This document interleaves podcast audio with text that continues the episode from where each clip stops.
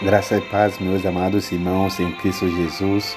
Espero que todos estejam bem, de saúde, tanto a sua saúde espiritual, física, emocional, em todos os sentidos. Eu dou graças a Deus pelo cuidado especial de Deus para com a minha vida. E mais uma vez quero agradecer por essa oportunidade que o Senhor nos deu para que juntos estemos meditando dentro da sua palavra. Quero ler 2 Timóteo capítulo 8, desculpe, capítulo 2, versículo 8 a 9. 2 Timóteo capítulo 2, versículo 8 a 9, diz assim o apóstolo Paulo escrevendo a carta a seu filho espiritual Timóteo. Diz assim: Recorda-te de Jesus Cristo ressurreto dentre os mortos, descendente de Davi, segundo o meu evangelho pelo qual sofro a ponto de ser preso como criminoso, mas a palavra de Deus não está algemada. Aqui o apóstolo Paulo fala a, a Timóteo, né?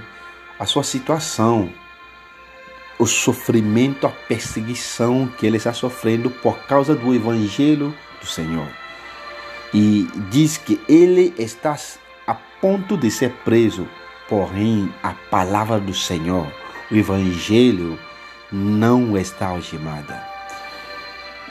Eu quero com você, eh, compartilhar um pouco meu testemunho com vocês. Não sei se eu contei, eu fiz minha graduação em Cuba. Como muitos sabem, Cuba é um país eh, comunista, socialista e onde os cristãos não têm certas liberdades. Durante meus seis anos de Cuba, meu testemunho, eu acho que se eu vou gravar meus testemunhos, tenho certeza serão é, mais de 10, 20 horas de história que posso estar contando sobre meus seis anos em Cuba. Mas eu quero em alguns minutos resumir alguns fatos para chegar àquilo que eu quero falar. Durante meus anos em Cuba, lá eu era como líder dos jovens cristãos da nossa universidade.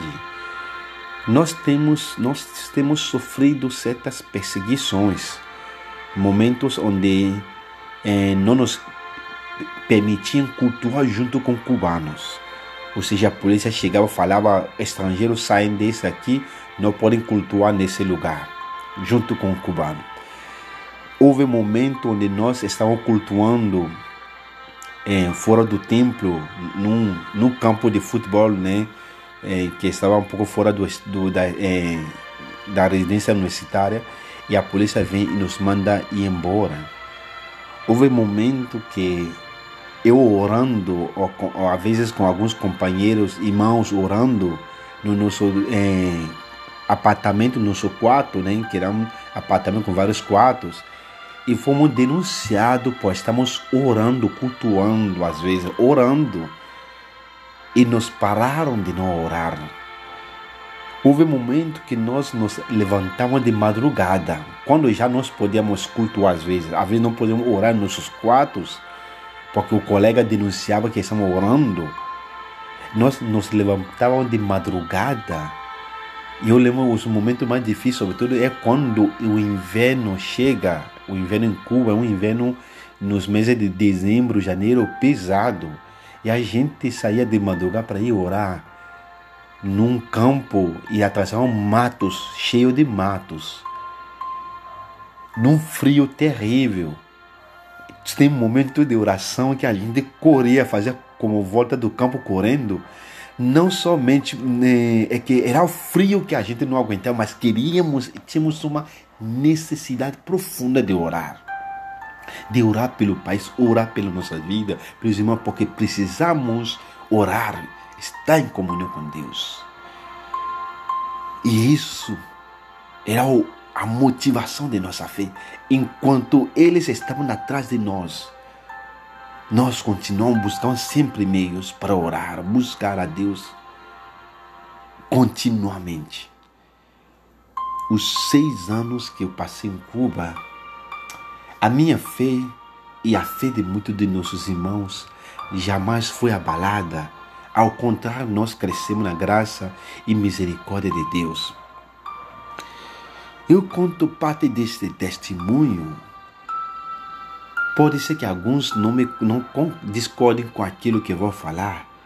É porque esses dias eu tenho ouvido pela internet muitos pastores manifestando de que igrejas aqui no Brasil estão sendo perseguidas.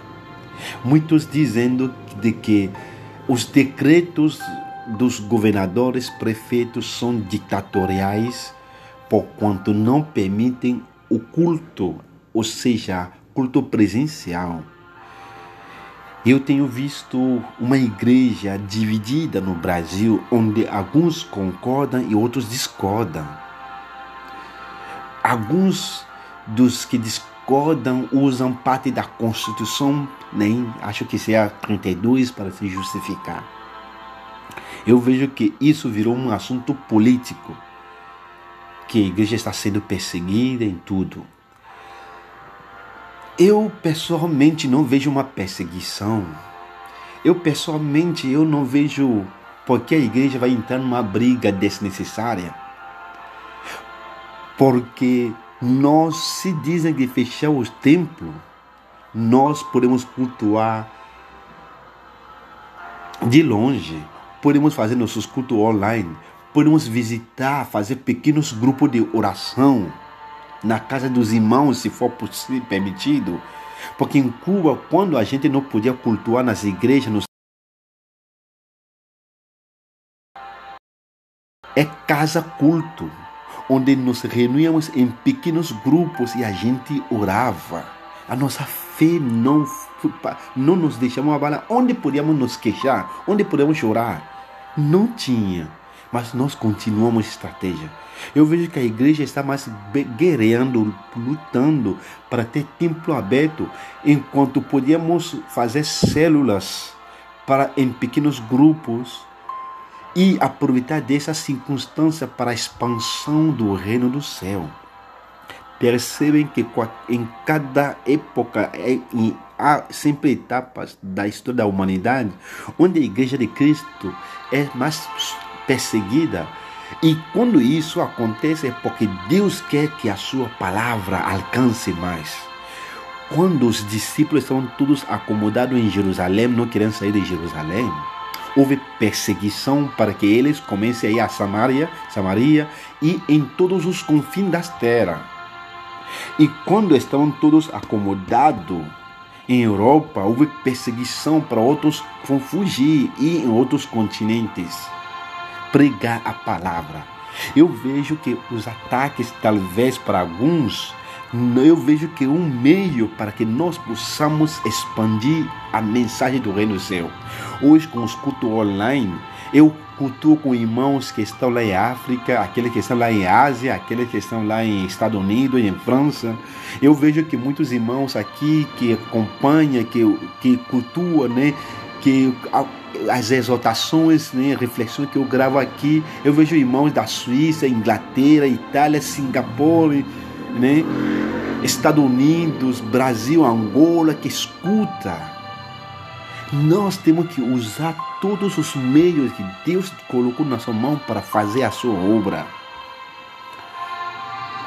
Piores situações virão, meus queridos. Eu, eu vejo que a igreja vai ser perseguida mais que isso. E o que nós faremos?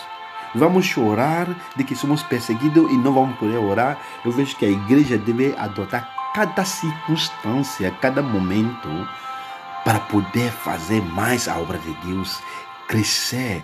Cada momento, cada etapa de perseguição, Deus nos mostrará caminho para pregar Sua palavra, para testemunhar a mensagem do reino do céu.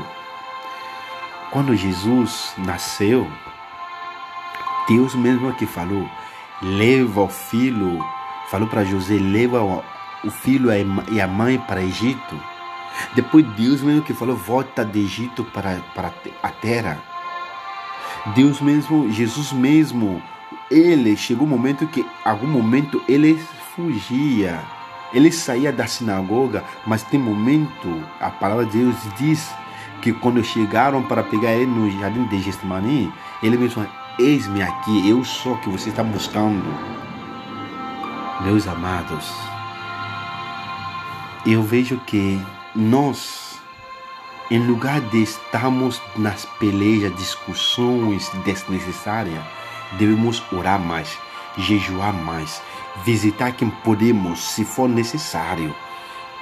Ligação, enviar mensagem. Eu tanto queria pregar a palavra, mas eu vejo hoje por, pelo podcast que Deus me dá essa graça de poder passar sua mensagem. Pela pandemia, meus queridos, cada mês, pelo uma vez por mês, ou às vezes mais de uma vez, eu estou pregando numa igreja em Peru para irmãos que nunca conheci na vida. Estou pregando porque eu gravo sermões e envio para eles e passa pelo canal de Facebook e YouTube deles aos domingos ou outros dias da semana. Tudo isso pela pandemia, que hoje tenho essa ligação de estar pregando numa igreja em Peru que nunca coloquei pé e hoje estamos outros irmãos que estou conhecendo e a obra de Deus está crescendo. Eu vejo que cada circunstância é uma oportunidade para que nós possamos servir a Cristo. Eu não sei qual é a sua desculpa.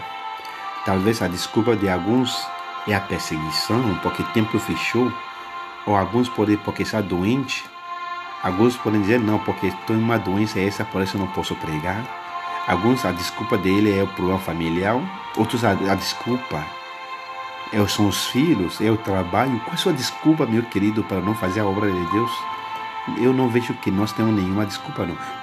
Pablo estava preso, mas disse que o evangelho não está algemado, não.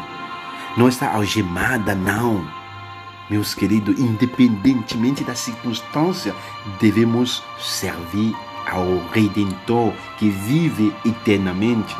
Recorda-te de Jesus ressurreto dentre os mortos, descendente de Davi, segundo o meu evangelho, pelo qual sofro a ponto de ser preso como criminoso, mas a palavra de Deus não está agemada. Portanto, por esse motivo, suporto todas as aflições por amor dos eleitos, para que também eles alcancem a salvação que está em Cristo Jesus com glória eterna. Palavra do Pablo para seu filho espiritual Timóteo, 2 Timóteo capítulo 2, 8 a 10. Que Deus abençoe sua vida e espero que essa reflexão possa nos motivar a não ficarmos encostados, acomodados, ao contrário, continuemos servindo a Cristo e que o Evangelho continue crescendo. Deus te abençoe mais uma vez, meu querido. Eu sou Moisés Bandiri e eu agradeço por ter acompanhado mais essa reflexão. Deus abençoe em nome de Jesus. Amém e amém.